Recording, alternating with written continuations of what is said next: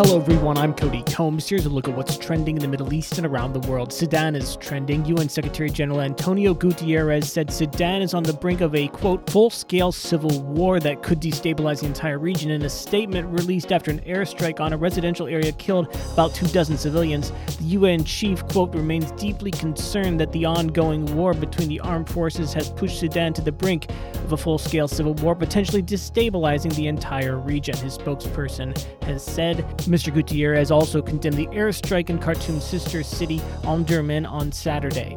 Israel protests are also in the mix on social. Israel was on edge on Sunday ahead of a parliament vote on judicial reform that critics warned could set back democracy in the country and centralize power in the hands of Prime Minister Benjamin Netanyahu. Last week, protests in Tel Aviv closed off a major motorway in the city, causing chaos for commuters after a local police commissioner resigned, having refused to take tough measures against demonstrators, which were called for by controversial National Security Minister Itamar Ben Gvir. Anticipating more protests after the Monday vote, Mr. Netanyahu summoned his attorney general for a cabinet meeting about police countermeasures. Emiratization is also trending. Nearly 80,000 Emiratis are now working in the private sector, a leap of 30,000 in the past six months as the campaign to get local talent into private business progresses.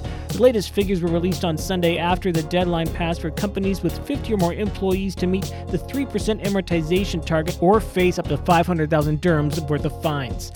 About 79,000 Emiratis now work in the private sector, the highest ever figure. The number marks a 57% increase in signups since the end of 2022, where 50,228 Emiratis were employed in the private sector, the Ministry of Human Resources and Emiratization said on Sunday.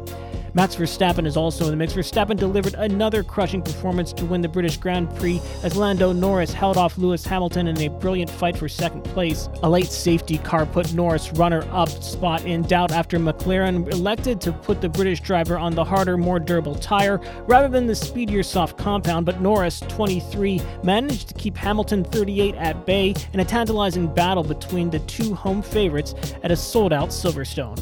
That's it for today's trending Middle East update. For our full range of podcasts, head on over to our comprehensive podcast section at thenationalnews.com.